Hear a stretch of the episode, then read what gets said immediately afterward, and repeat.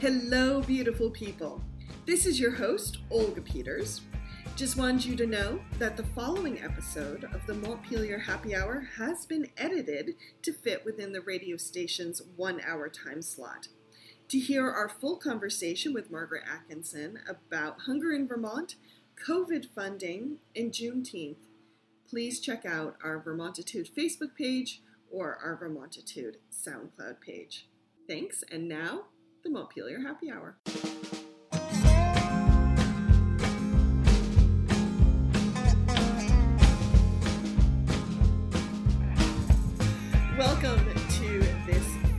Episode of the Montpelier Happy Hour here on WVEWLP Brattleboro 107.7 FM, your community radio station. I'm your host, Olga Peters, and as always, we will be talking about how things in Montpelier shake out for Windham County. I want to welcome to the show regular contributor Emily Kornheiser. Hello, Emily. Hello, Olga. And then we also have with us the lovely Margaret Atkinson, who is the Director of Development and Community Relations at Winston Prouty Center for Child and Family Development, and also co chair of the Windham Hunger Council. Which uh, that's our topic today is hunger in Vermont because it is one of those issues that I think COVID has shown a huge spotlight on, and yet has been a very long term um, problem in Vermont. And I just, before we get started, I want to give some stats from an organization called Hunger Free Vermont for listeners. We have nearly 60,000 Vermonters who live with food insecurity, meaning um, they don't always know if they will have the money next week to, to fill the refrigerator. We have this this statistic blows my mind. We have 159,270 residents who have incomes that qualify them for Three Squares Vermont, which is the food subsidy program. In in Vermont, it's it's federally funded food subsidy program. So that means there are people who are listening to this show right now who probably qualify for this program and may not even realize it. Mm-hmm. Um, and then the monthly shortfall for a family of four with two adults, uh, monthly shortfall in their food budget for two adults with two kids, um, both making minimum wage, the adults, not the children, um, is just over $2,000, which how $2,200 is a lot of money to be short in in your budget, especially around something as basic as food. Um, so there are some very big, broad statistics right there. I'm curious, Margaret, since COVID, um, mm-hmm. you know, really got rolling earlier this this year. What have what has the Hunger Council been seeing around hunger in the state? Well, the like almost every place in Vermont, you know, our local hunger council, just to say who's on, who sits on the council, is representatives from um, the most of the food pantries in the region from Windham County up to Springfield. Um, uh, representatives from churches, uh, municipalities, uh, the food bank, Food Connects, uh, child and family serving organizations like the Springfield Parent Child Center and Winston Prouty. You know, um, so there's like a cross sector of social service folks. You know, with a with occasional uh, input from you know other government people, et cetera. So it's it's and citizens who are interested in the issue of hunger. Uh, our plan for the for the year, and we generally in regular times we would meet every other month for an hour and a half uh, with uh, representatives of Hunger Free Vermont, who, which is the statewide organization that's the backbone for the hunger councils, and there's uh, ten of them in the in the state. You know, we would uh, usually focus on a topic that was of interest to all the groups. So folks would definitely learn what's going on um, around things like food access for veterans or uh, child serving programs, you know, whatever. And also we would do projects together to help make the local food system work more efficiently. Uh, so all the representatives from the food pantries meet together regularly to figure out ways to combine resources and uh, work with the food bank to make sure that their communities are served in the best way they can. And we've done other projects over the course of the years to um, collect data and to spread the word. We uh, the last couple of years we've spent a lot of time, you know, making sure that families know about the summer food programs, things like that. So that's, you know, the work that we do is uh, sort of systemic and relationship building among all these organizations, so that when something happens like COVID, we actually have a really great sort of network of people who know and trust each other who can then work together well. So a lot of what we did as the council was just make sure that there was a place to come to coordinate efforts. And so we had uh, coordination around uh, what was going on with the school meals and schools in general as that whole schools, you know, thing evolved. Uh, how are the food pantries able to uh, work to get food pantries and congregate meal sites? What what help did they need? How were they able to meet their um, you know, did they need more volunteers? Did they need equipment? You know, how are they going to continue to supply food for their for their uh, communities? Uh, volunteer coordination and communications. So we tried to just kind of, and we met early on. We met weekly to just sort of make sure that everybody knew what was going on because the situation changed so drastically, and to also make sure that we were a place where um, we could communicate as one voice to our you know our various communities and constituencies about you know how to access help um, and what was going on so we, kind of sort of held that coordination piece and i think it worked very well because uh, the hunger council is active and well attended and people really have good relationships with each other um, as time has gone on we've met a little less often but we've had input onto um, projects that have been generated from the state. Like there's currently a, a restaurant stimulus program where restaurants. I want to. I want to talk about that um, in a little bit. To the charitable food system. So we that was definitely a place for people to come and have conversations about how that was going to work and who might be available to uh, to help with that. Uh, and you know, now that things are a little more, um, I guess, regularized, like you know, the the you know we still sort of are are holding a place for communication. So I know that one of the things right now um, that's going to be needed is uh, folks to help volunteer at summer meal sites, which are going to be very different this year. So uh, we can we have a network that we can sort of you know make sure that uh, people know that there's that need and then see that it gets filled. So that's what we've been doing lately. Um, we also are a real locus for advocacy to the state house about you know some bigger issues over time and you know we, we haven't forgotten that those issues are there um, but and you know we provide some of the people power that hunger free can motivate when you know we need to show up for an issue at the state house or nationally. And, and you know, I would the, I would add there's a lot of oh sorry.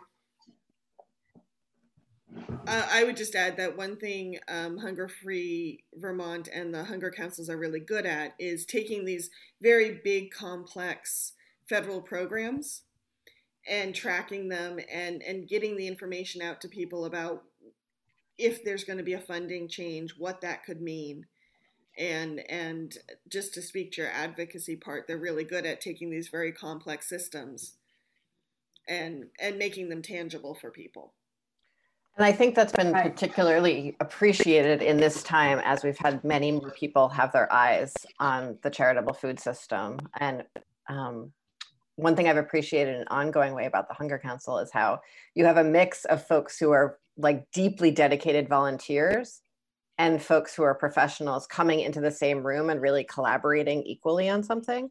Um, you know, so many of those mm-hmm. food shelves are run much smaller and are run by volunteers. And then you have something like FoodWorks, which is, you know, a totally professionalized organization in a lot of ways. And as we've sort of gone on this journey through the pandemic, We've seen more people popping up who want to volunteer, who want to create new charitable food projects. Um, we've seen folks who are very active volunteers who are at health risk by their continued volunteering.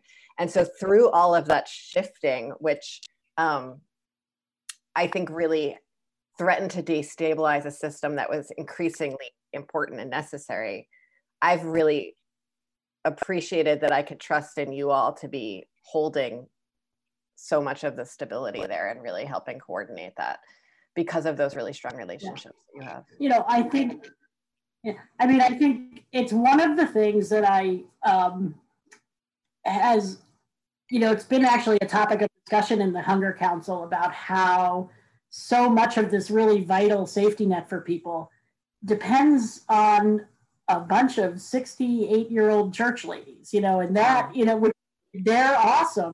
But in a in a in a situation now where um, where those folks are at the highest risk, uh, it's it's really a concern. And I think that you know it you know on a systemic level, you sort of have to step back and say, you know, is this the best way to deliver uh, this to our community. And yeah. I mean, there's things about it that are really important uh, in communities.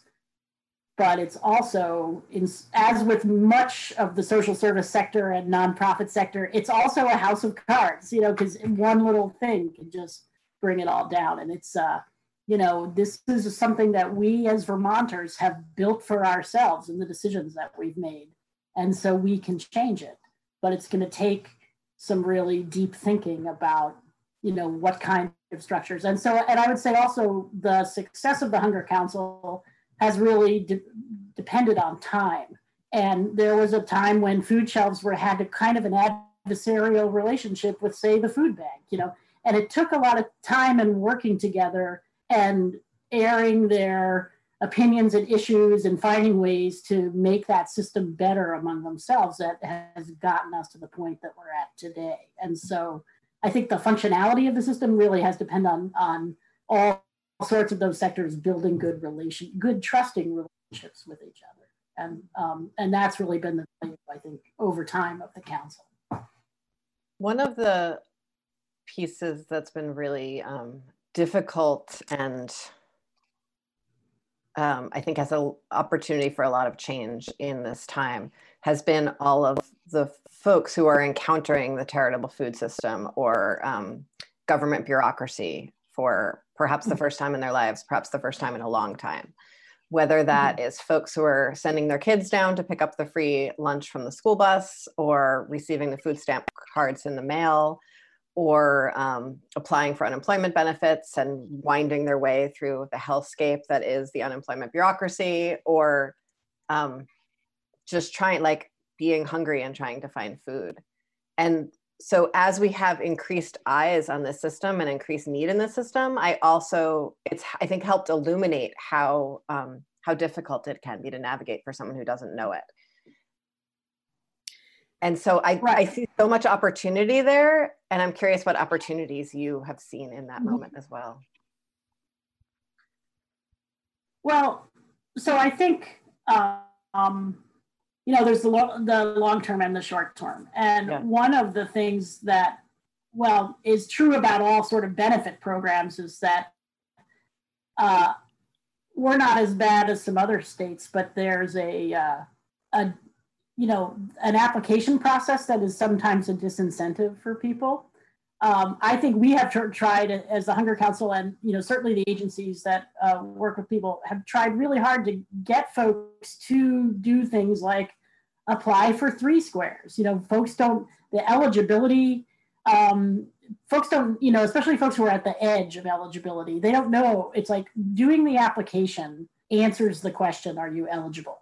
And right now, in this time when um, there's no work requirements for three squares, uh, every uh, person gets the top level of benefit that they qualify for. You know, a lot of the rules, which are, I shall say, federal rules mostly, you know, have been um, halted during this COVID time. And, you know, the thing that's uh, efficient about three squares is that if once you qualify, you get the EBT card and you can go to the grocery store and buy food. It doesn't, you know, there's it doesn't require the infrastructure of giant food giveaways, et cetera, et cetera.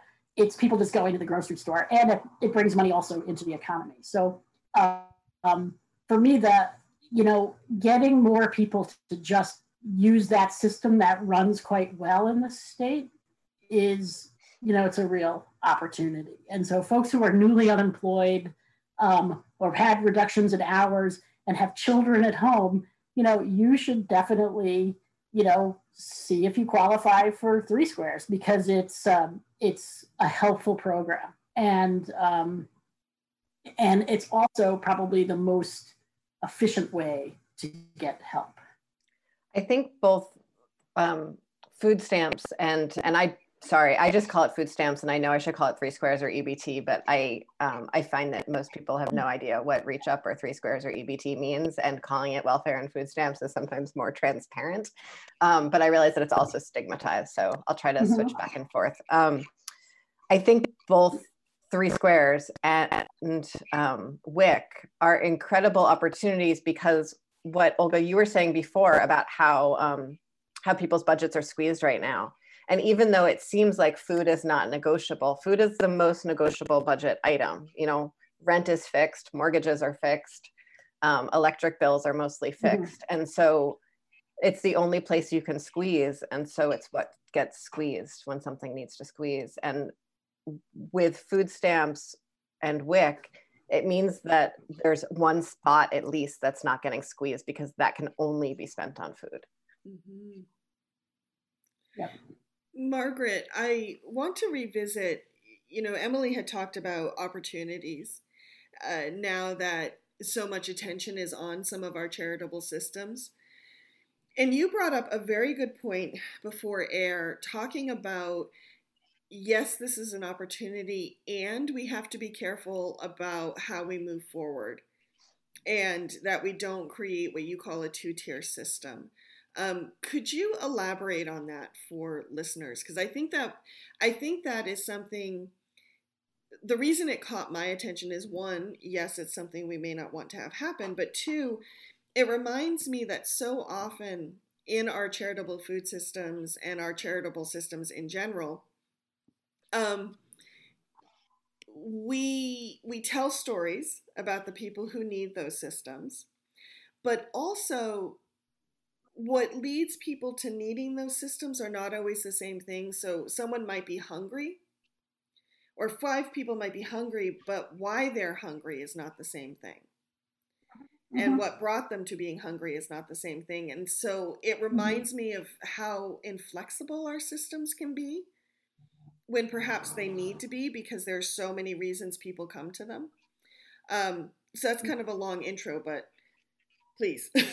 yeah. So so I mean, one of the one of the things that we really wanted to, the Hunger Council was going to do in the before times was to start collecting data and tell more stories about, you know, who hungry people are in our community because it's very easy to sort of float along and not think that maybe the elder who lives next door to you in a lovely house just like yours and your lovely middle class neighbor might actually be food insecure because they're living on social security and paying their taxes and yeah, and they're having tea and toast for dinner every night, and maybe might yeah, have a more substantial meal when they're you know when their son and daughter come to visit on Sunday. I mean, it's so that people don't necessarily have the idea of who hungry people are. I think there's a stereotypical idea, and then there's the in a place like uh, Windham County, you know, hungry people are really your neighbors, you know, and your they're people that you know um, except that it's you know it's a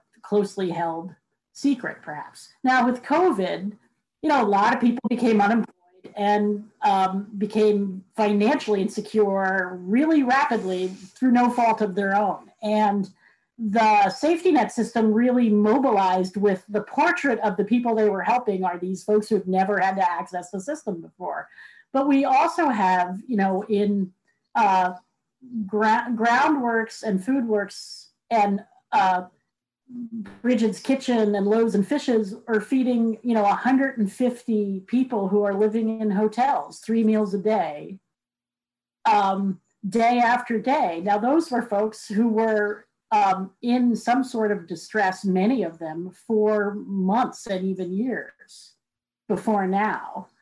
But they still deserve to get the same quality of food, the same quality of help um, that somebody who was a working middle class person two months ago um, and now needs help gets. Both both families deserve this uh, the same high quality of response, and so um, you know, we had started the conversation off air talking about how, you know, folks being needing help for the first time may help and having the experience, the lived experience of being food insecure will destigmatize food insecurity, which might happen, but it also drives this other thing of a conversation about the deserving poor and the undeserving mm-hmm. poor. And, and uh, when some new projects from the state were being proposed here recently, you know, it it surfaced this conversation about, um,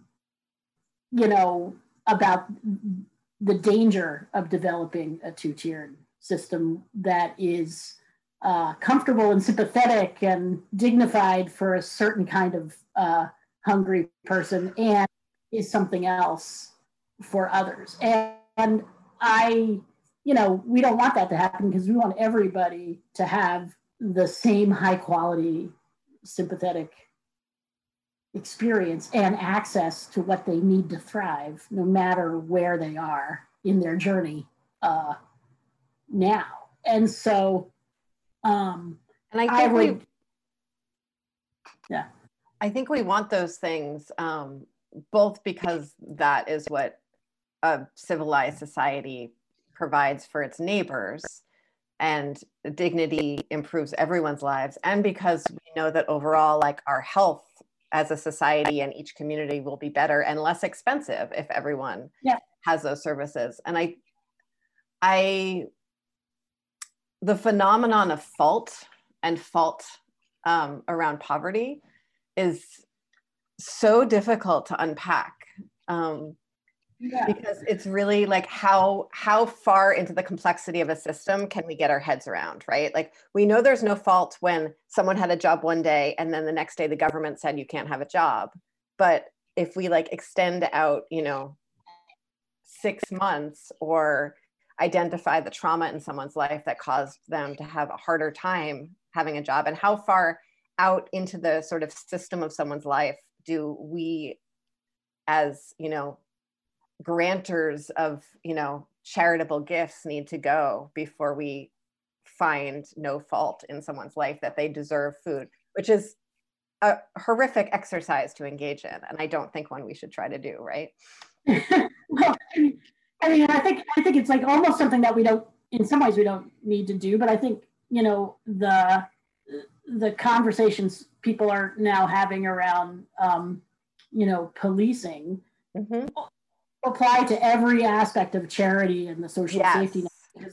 And you have the state making decisions about who deserves something and who doesn't deserve something. Mm-hmm. And building systems, and I'll say this just, you know, in the thing that I know better, um, you know, in early childhood, the state has a subsidy for families to pay for childcare care, which is another thing that has been revealed in this crisis to be an incredibly important uh, part of, you know, it's an incredibly important thing that helps keep the economy running.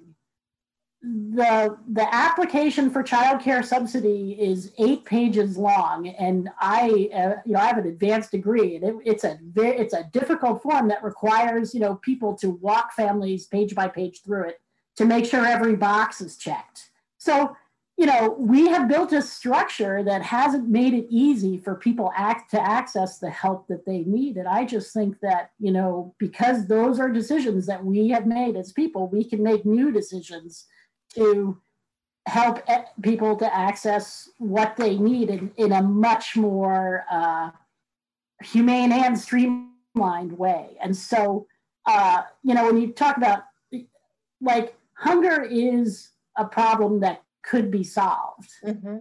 if we decide to solve it. I, I firmly believe that. And, uh, you know, it, I mean, it's going to be hard and it's going to be expensive, but all of these problems could be solved. There's, there's plenty of resources. It's the way they're deployed. And, you know, when you look at what's going on in the state house, I mean, there's been enormous gains for these systems in the short terms because of this crisis. Um, I think the proof of our, you know, of our humanity and of, and of our progressivism as a state is what happens long term. How do you uh, continue to maintain these systems as time goes on?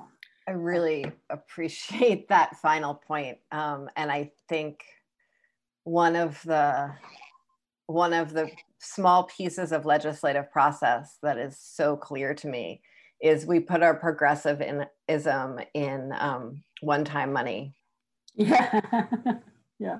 And the effort to put something into the ongoing budget is a very different conversation and is really where we almost always fall short. This might be, I don't know if this is a good time for us to take a break and then come back and talk about the legislation that has just passed this week regarding food security.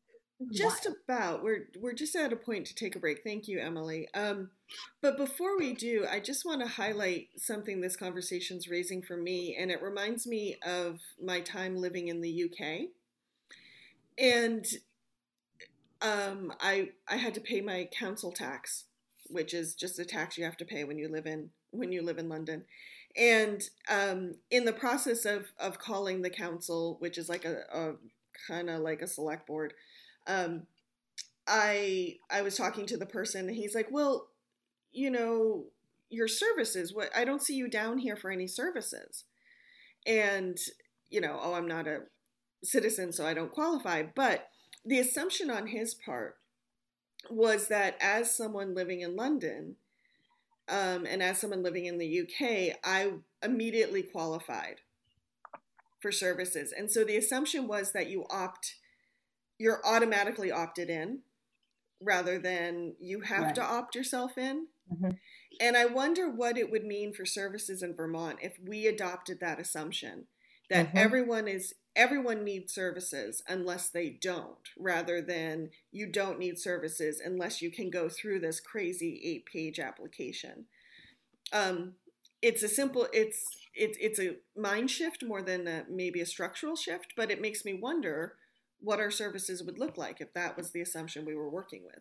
I love that idea. And I think the way that we've sent EBT cards to every single family in the school district who happen to be in a school district with a high poverty rate is exactly that. It's saying everyone gets this because you're in a community and it's up to you what you do with it.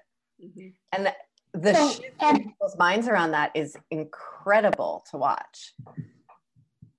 And when I've one of the things that was scariest for me. So one of the things that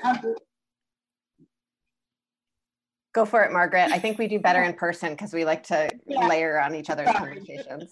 So I just, yeah. So I mean, the ongoing test of that is something like universal school meals. Mm-hmm. So that is basically that every child who's going to school in Vermont gets breakfast lunch for free.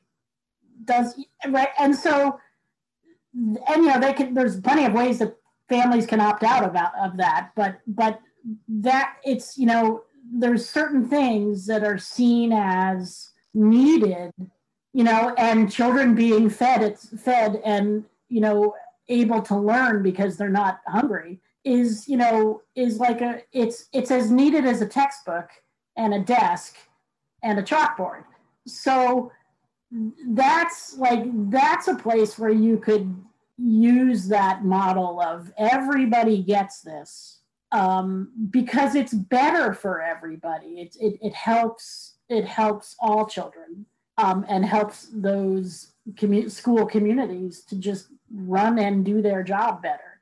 And you know that to me is like a, an incremental step in thinking about um, how the state provides um, support to its citizens, and that's a real doable thing. Mm-hmm. Couple years. mm. if, if we decide that that's, you know, where we want to put resources. Well, so and I wonder too, practical if, thing to illustrate that, you know. Yeah. Thank you, Margaret. Well, I wonder too is, you know, so often when we're talking about services, there's this them and us that can come up. Like, oh, well, I work hard, but I don't get services. And look at this person. What do they do to deserve? Again, deserve. But it's mm-hmm. this scarcity mentality, them and us. And I wonder too if everyone was just in the system, mm-hmm. if it mm-hmm. would, if it would ease some of those conversations as well. I think also as we um, more of us are willing to talk about our experiences when we have been using the system, I think that also goes a long way. Um, so as more and more people are opted in, then more and more people can feel comfortable talking about it. Mm-hmm. Mm-hmm. And so we have a um, virtuous cycle, as they call in systems theory, um, where sort of the what works builds on what works. Thank you. So uh, Margaret, Emily, and I will be back in a moment. We're going to take a break to hear from our underwriters and we'll be right back.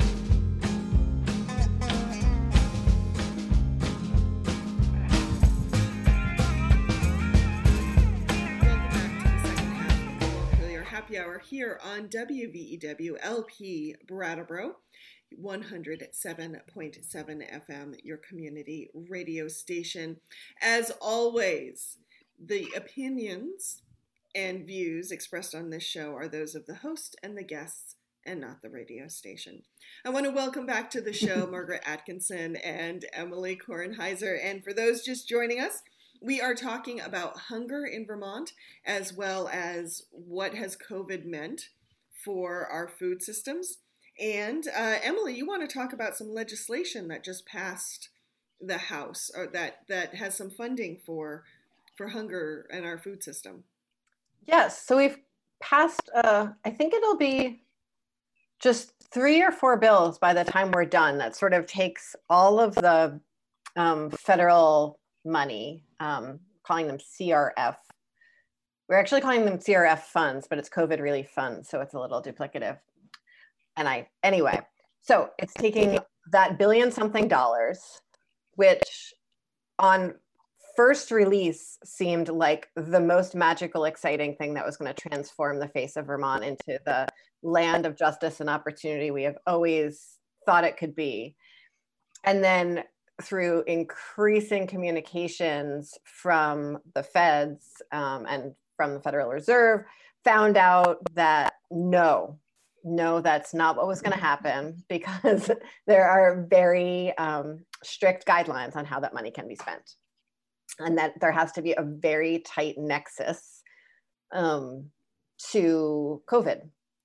And so while many of us were thinking more systemically about COVID risk is very, you know, connected to someone's um, health conditions and health conditions are really all about sort of the social indicators of health. And so if we could just get our communities more economically viable and um, then everything will be beautiful and we'll be healthy and strong forever. That is in fact not how the federal government sees things. And so we need to be a lot more specific. And so what we have wound up with through this is three or four bills that are essentially these very vibrant laundry lists of ways we want to tackle certain issues in our community um, with appropriations going to each of these issues with this very circular language about how each of these issues connects to COVID. And all of the money has to be spent before December 30th.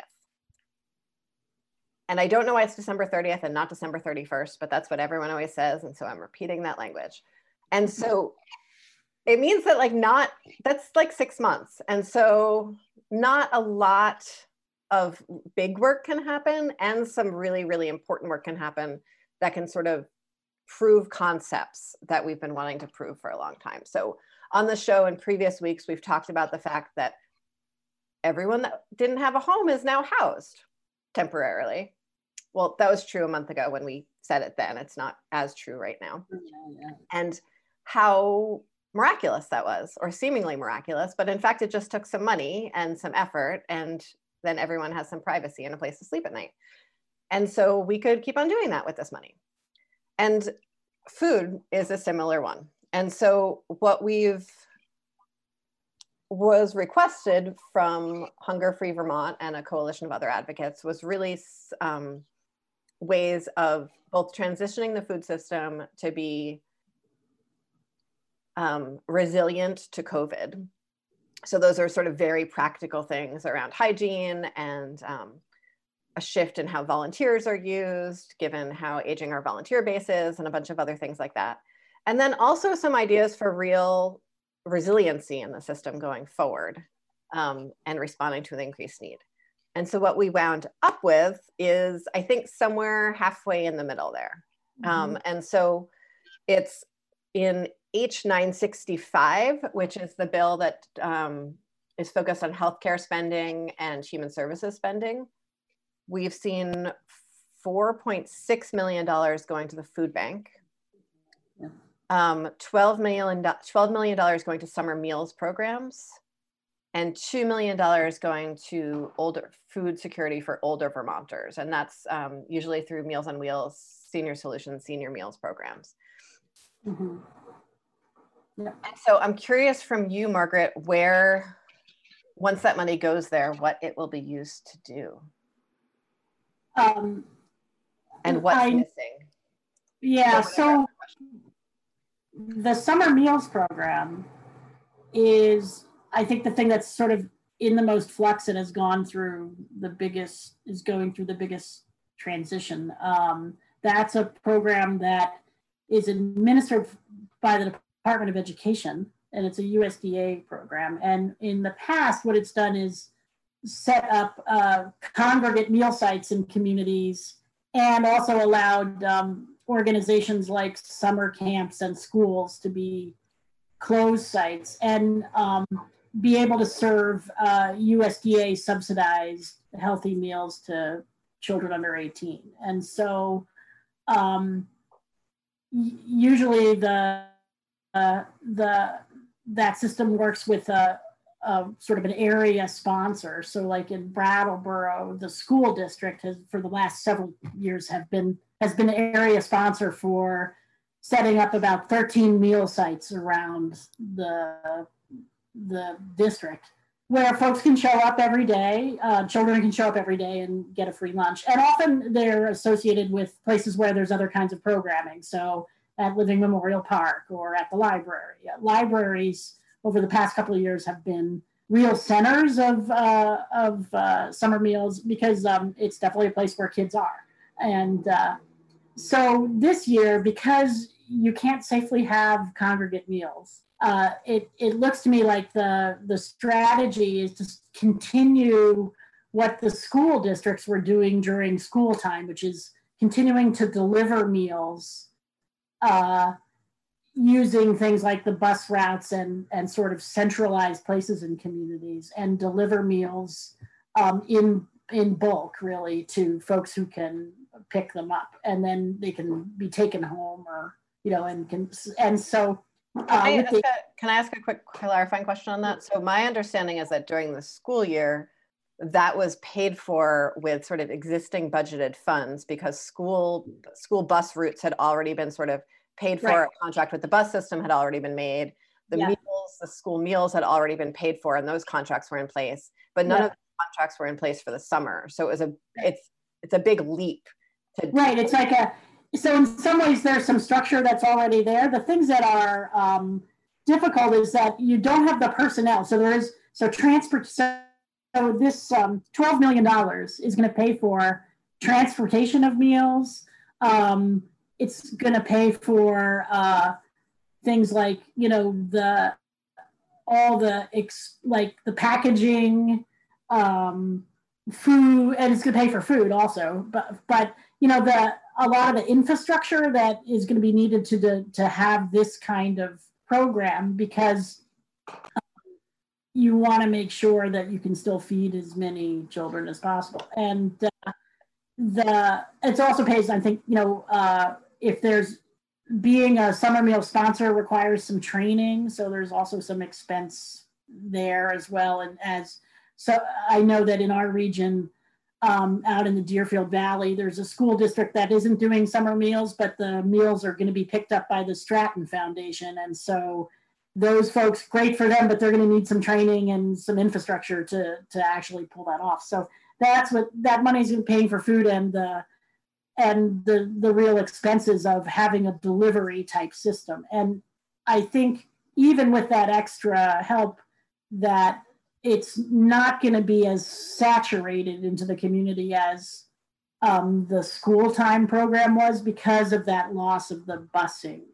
Um, my hope is with, you know, um, with good communication over the next couple weeks families are and that's really you know the work of the local communities and local agencies just really making sure that families know where they can access food um, because it's going to be available to them um, locally i know um, the school districts are trying to get word out to all families to basically sign up so that they have a good count and a good idea of how much food they need to make and who's going to be at what sites and stuff like that. So it's towards that conversation of opting in versus opting out i think one of what i heard from folks about the this um, spring's school delivery was that a lot of families felt like they deserved this in a way that they might not have ever accessed summer meals because Maybe. their kids were sort of you know not going to school anymore and their kids were used to getting school lunch at school and um, the pressure that I heard from so many folks, not just the financial pressure, but like the emotional and labor pressure of having one meal that doesn't have to be cooked in the midst of all the stress of families being stuck at home together or kids being home alone while parents are off at essential jobs or whatever it was, just like the incredible stress relief of having this meal be provided was really huge for families. And so I'm hopeful that now that folks have experienced that opt out um, experience with the school meal delivery that more families will see this summer food option as something that fits into their lives because they've sort of practiced that receiving already. Yeah, and you know the thing is too is that the reality is many of those children in normal times would have been at camp or at childcare yeah. like in some other right and and be getting fed that way. So it's still you know it's still uh, something that you know all, um, uh, you know all children should you know all children do deserve it. It's it's an entitlement in this this world now. Those children are entitled to eat at least those meals for free, and and you know so you know if it, if people can at all you know find a way to access this that that they should. The um the stuff for elders, you know, the, there's a the Meals on Wheels and those kind of programs to support um, elders have, you know, they've been soldiering on in this, you know, changing their practices some, but um, folks have been getting meals delivered to their homes. Um, a lot of the sort of uh, social contact that comes from sort of those um, senior center congregate meals, like those things have gone away. And so people are losing that benefit but Meals on Wheels has been, and um, Senior Solutions, they have been providing food as much as possible um, and as, you know, in a safe manner. And so the extra money um, in the bill, again, supports some of the extra expense uh, around delivery and packaging um, to make sure that, that our elders are also getting uh, fed. I mean, this is a, um, in some ways, a lot of times the talk around hunger sort of turns to children and families, but um, the highest use of food shelves is among people over 65, I believe, in in our region. Um, and you know, there's a lot of folks who've worked all their life and still uh, need this help, and it's and it's you know it's necessarily harder for them because they're far more at risk um, than young people in the current environment. So um, it's good that that money came.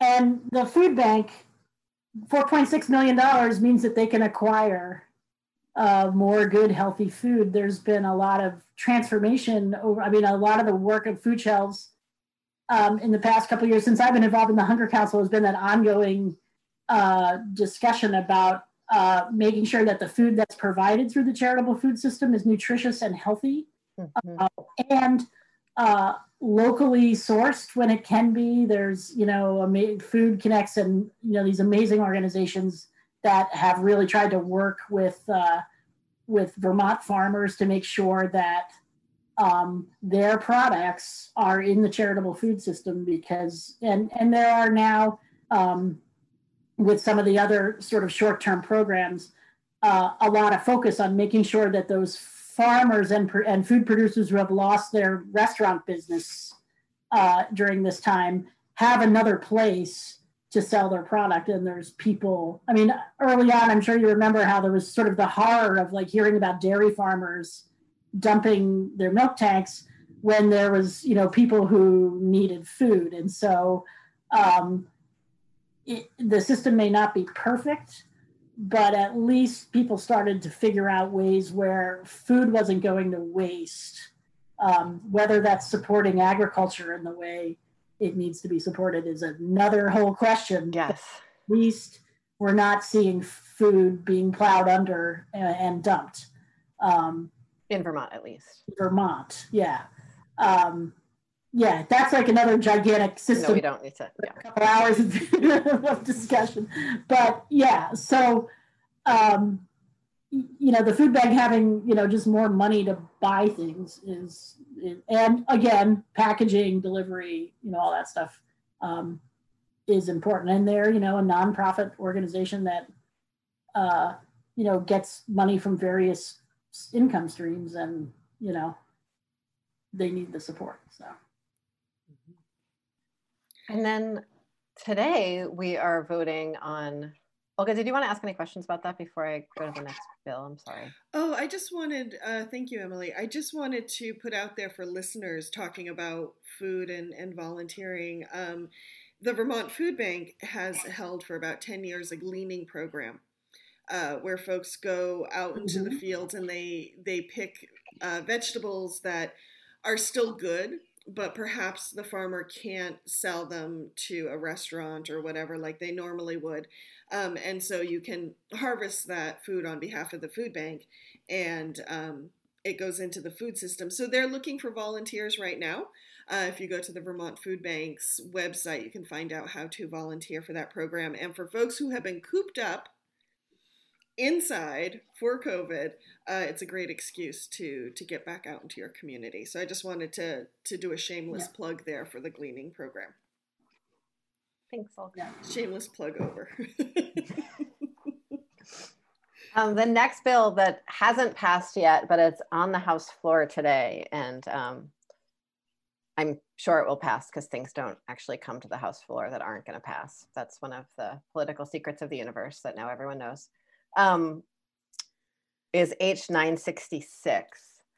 And that bill has a bunch of pieces in it, but one piece is um, came out of the Commerce Committee, which I unfortunately no longer sit on because it seems like they've had a lot of fun the last few weeks debating these issues.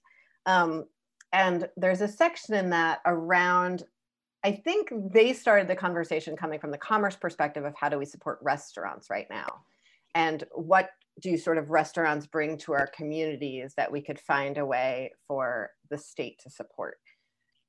And down here in brattleboro there's been and i think actually also in burlington based around the skinny pancake um, which is a whole chain of restaurants. Um, there have been conversations about how restaurants can be sort of transformed to produce meals for folks that necessar- wouldn't necessarily come into the restaurant but might access that food in another way whether that's in what was once a congregate setting or um, to be handed out in other ways. And so there's 15 15 million dollars? Is that right? I haven't looked at the bill. Huh. I wrote 50, I wrote 15,000 seems like not enough, and 15 million seems like an extraordinary quantity of money compared to this other money. So I'm going to look for a second. What? I'm going to check Maybe it's 1.5. Maybe it's 1.5. I'm going to check my notes while perhaps Margaret can tell us about how this was sort of all, how this shook out. And um, it seems like it's a collaboration between SEVCA and Farm to Table. And I'm really curious about like sort of what are the, what are the pros and cons of layering on another system onto our existing, onto our existing system? Well, I I think the idea from the commerce side was to, you know, basically find a way to use the um, this sort of unused uh, capacity. Yeah. Uh, terms while so while while restaurants are closed, um, you know, finding a way to support restaurants workers getting back to doing some work and being paid. Um, to do that and then you know uh, and then providing a thing that's actually really needed in the charitable food system uh, cooked meals you know there are folks who need to eat every day and they don't really have the capacity to cook so uh, prepackaged meals that they can you know heat up or that are ready to eat uh, are, are really an important part of uh, of the system so that's you know fine and the model up in burlington is uh, you can find it's called Shift Meals, and it was the Skinny Pancake, and I believe some other agencies. And basically, it's a way where you know folks who need meals can pre-order and sign up for meals, and they um, come and pick them up for free. And it's a you know it's a way to um, add more capacity to the charitable food system. So. Uh, some folks from Commerce spoke with uh, Stephanie Bonin of the Downtown Organization, Downtown Brattleboro Organization, uh, who of course knows everybody in town and has deep roots in the restaurant community. Um, and there was just a conversation with Hunger Free folks on how would you make something like this happen down here.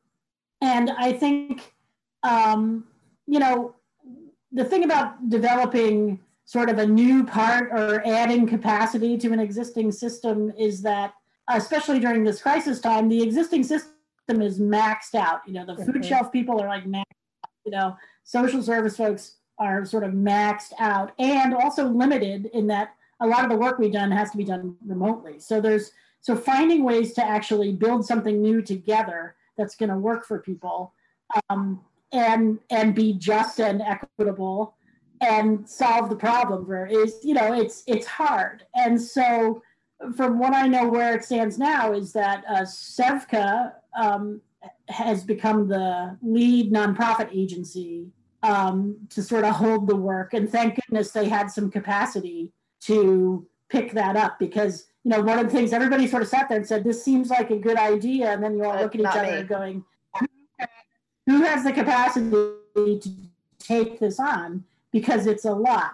Um, the downtown Brattleboro organization, Stephanie Bonin's people, I mean, they're really the folks who are doing the interface with the restaurants and are sort of staffing the the you know the actual implementation and then um, the other big capacity that was needed and was found was uh, just you know large refrigeration capacity and inspected commercial kitchens and so Mama Sezz which is uh, um, a uh, business in west brattleboro that makes you know makes healthy meals and ships them around the world was able to also help with sort of their capacity. So they are piecing together, um, building a program that's going to be um, making a lot of meals and dispersing them in the community via the delivery and also via the food bank. Um, and so, you know, we'll see how it goes. I mean, I, I don't, um, one of the things early on was that Commerce really wanted to roll this program out like within weeks. And I think one of the discussions of the of the community organizations are like, it's going to take more than a couple of weeks to really make sure that we do this right.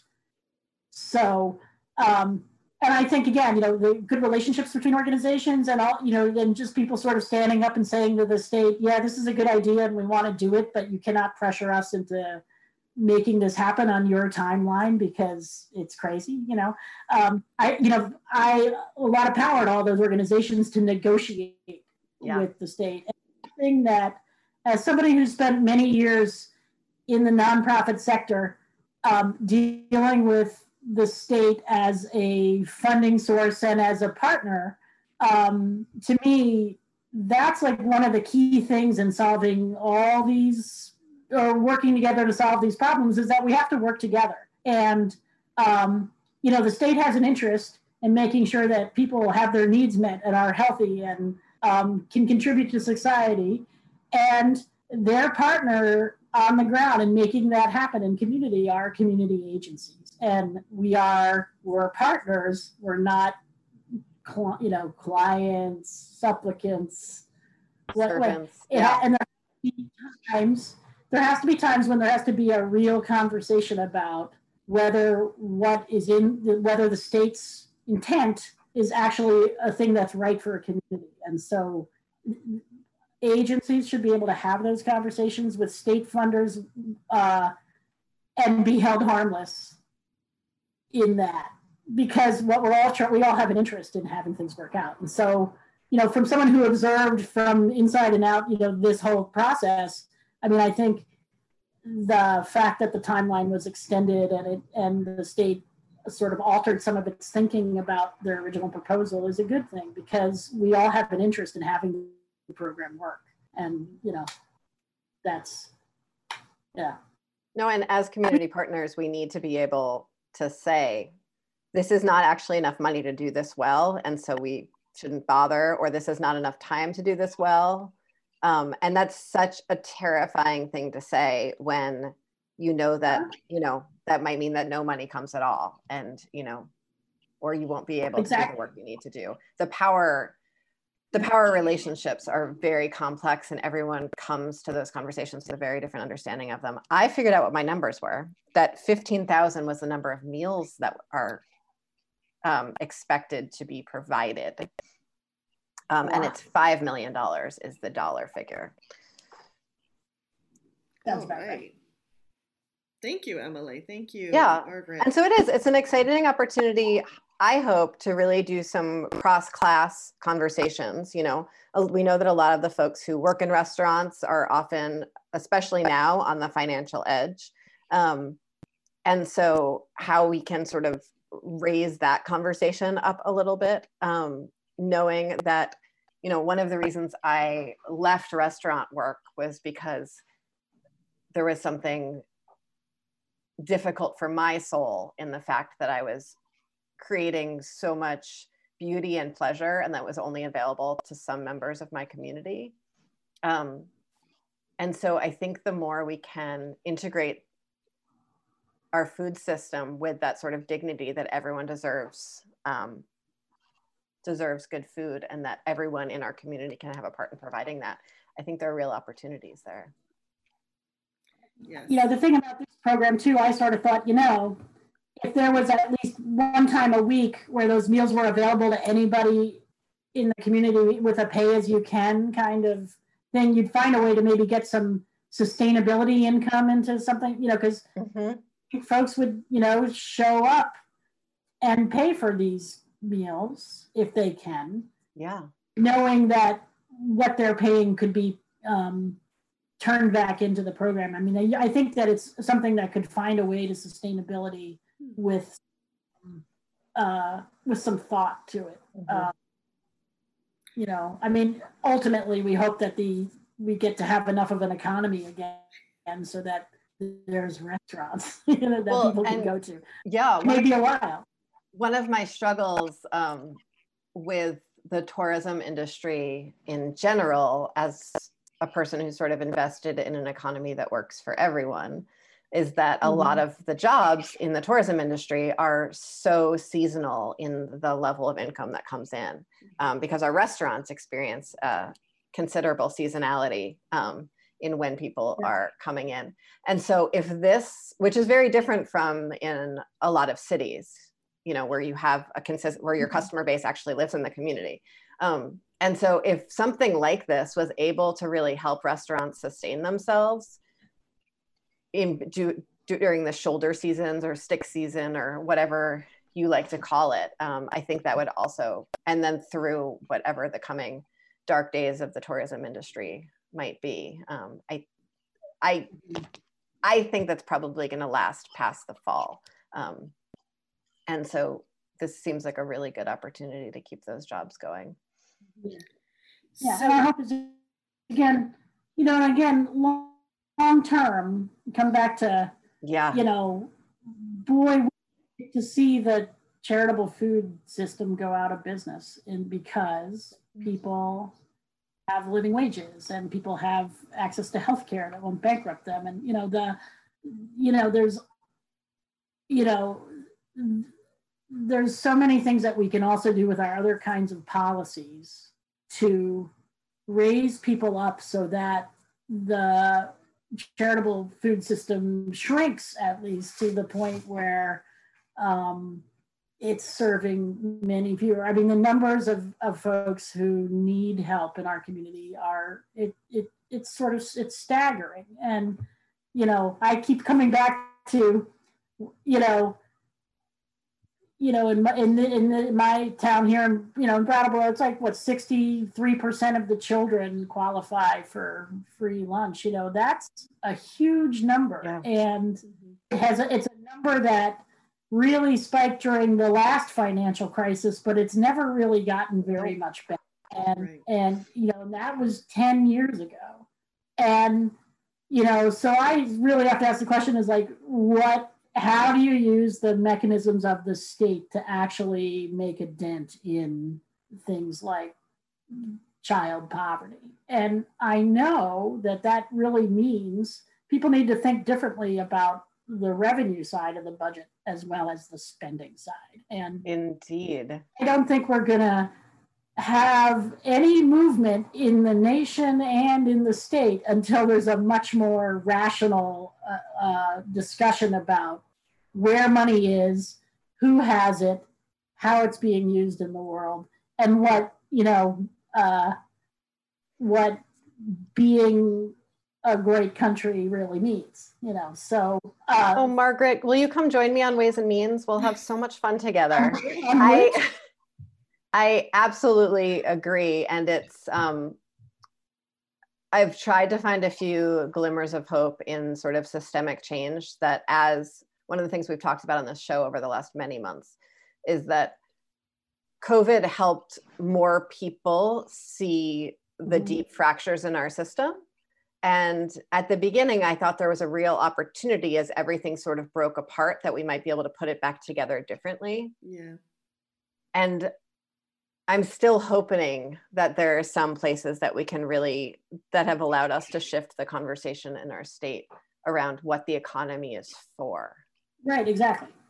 And you know, I um, you know, in my work as a fundraiser, you know, I you know, talk to people about, you know, putting their money behind their values. Mm-hmm. And um and I think, you know, I've never met anyone who's like pro hungry children. You know, it's like, you know, I mean, they're just they're just not, you know, but um folks don't necessarily know what what they can personally do to make this system better and some of it is just like how you're voting and how you um, you know pay attention to some of the big things that seem really hard but mm-hmm. um, enough people can um, can make a change and i think too the besides covid the recent uh, discussions around Black Lives Matter, I mean, I think you're really suddenly, I think people are sort of seeing, oh, you really can make a lot of change if a lot of people stand up in a lot of places and say, we really need to make a change here. And so we we can do that around poverty, and we have to. We like to get equity. To get racial equity, we need to have economic equity too, and it's like all those things are tied up together. And um, and in a state like Vermont, there's so many things that are doable mm-hmm. if you know if we if we have the will. I mean, I feel like here we're so small here. We can we can do better. Yeah. So. It's one of the things that's been really inspiring to me about the renewed calls for racial equity and racial justice is that when people stand up and you know get out in the streets and really put their put their voices on the line for these issues it provides cover and coverage and courage for legislators to do that work. So all of the, you know, both with you know um, economic justice and racial justice, so many bills to really make systemic change on these things have been on the wall for years.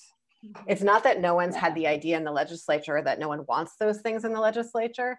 It's that they don't become priorities in this like group think until enough citizens, you know, stand up and shake their fists about it.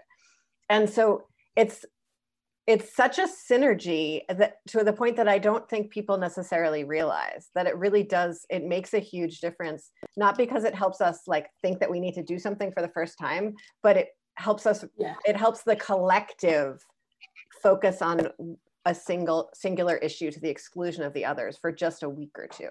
Well so that's where political will comes from. You know, political right? It's like they say, "Oh, this is a great idea," but there's no political will. And you know what? What shifts political will is people seeing their constituents demanding things. Yeah. And so, and they and it can be done in a state like Vermont.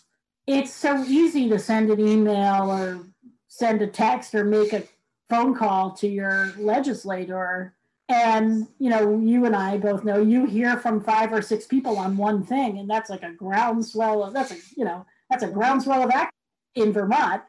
Um, but you know it's i mean it's easy and it's not. And i you know one of the things i think that covid has also done because people were sent home and some of them have the freedom to feel a little bit more detached from the productivity demands of work that you know like they're going to go to the protest because you know mm-hmm. what not you know uh, i think that like a lot of things have sort of shifted and uh, and people are starting to think about what is really important for you know for my family and for my my community and uh, and everybody's been jolted out of their regular pattern or many people. And and that that's when change happens. And so yeah i mean it's for for all the things are hard it's it's also kind of hopeful i hope i hope you know? And i hope for you emily because you're there you know? On the zooms. I i am very hopeful. in the place where i think one of the um one of the things about sort of the five emails being a groundswell is under normal circumstances, I get five emails about one issue and five emails about another issue and five emails about another issue. And for me, that means that I need to be stay focused on the big picture, which is that people can't politically, part- most people can't politically participate until we have economic justice in this state. Because like you said, most people in normal life, in normal land, are going to work and getting their kids and getting dinner on the table and just like spinning and spinning and spinning. And so it takes either economic justice or a full scale global pandemic to get people to focus yeah. on politics for a second. And so yeah. I, you know, I'm I keep my eye on sort of the big picture prizes because I feel like it will then make space for those smaller shifts that need to happen but I am hopeful, and I'm hopeful particularly um, about racial justice legislation in this state right now. And remember the incredibly long arc of history on this. And so, you know, today is Juneteenth, mm-hmm. um, which celebrates. It's just an incredible story to me um, mm-hmm. in the lessons that are available in it, right? So it celebrates the day that slaves in Texas found out that they were free, years after they were technically legally free. Two years. And so for me, it's such a powerful reminder of the long arc of the long arc of history and how long it takes to move justice forward. And I find that heartening um, rather than discouraging. And also that justice isn't available just because we pass a law. Mm-hmm. It's only available when that law is fully implemented for everyone cr- across our nation or across our state. And that that takes more than just the signing of a pen. It takes a full government administration that's really um, accountable to the people in a significant way and to all people in a significant way. And so the, there are so many lessons for me in what that means we need to do around racial justice or economic justice right now in our communities. Thank you, Emily. Um, we are way over time.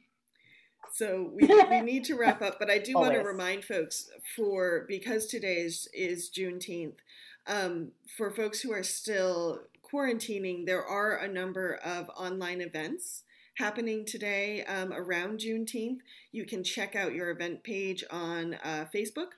Uh, they have a number of online events happening.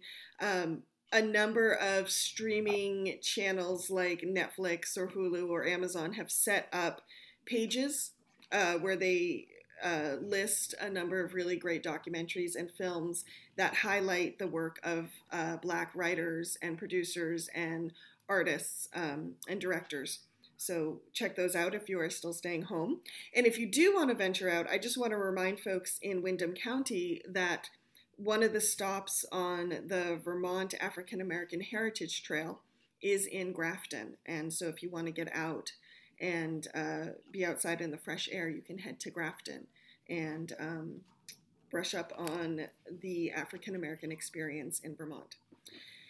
So, Margaret, Emily, thank you so much for, for joining us today. And I think we need to toast to the long arc of justice and history and to all the people who are working to move that arc forward. Thank you for joining us today on the Montpelier. Happy Hour. The Montpelier Happy Hour is every Friday on WVEWLP Brattleboro 107.7 at 2 p.m. You can find us on the SoundCloud page, the Vermontitude SoundCloud page. And as always, Emily, where can people find you? emilykornheiser.org, ekornheiser at gmail.com, ekornheiser at leg.state.vt.us, Twitter, Facebook, Instagram, and every Saturday morning at 9 a.m., I hold a Zoom town hall conversation with the two other Brattleboro legislators.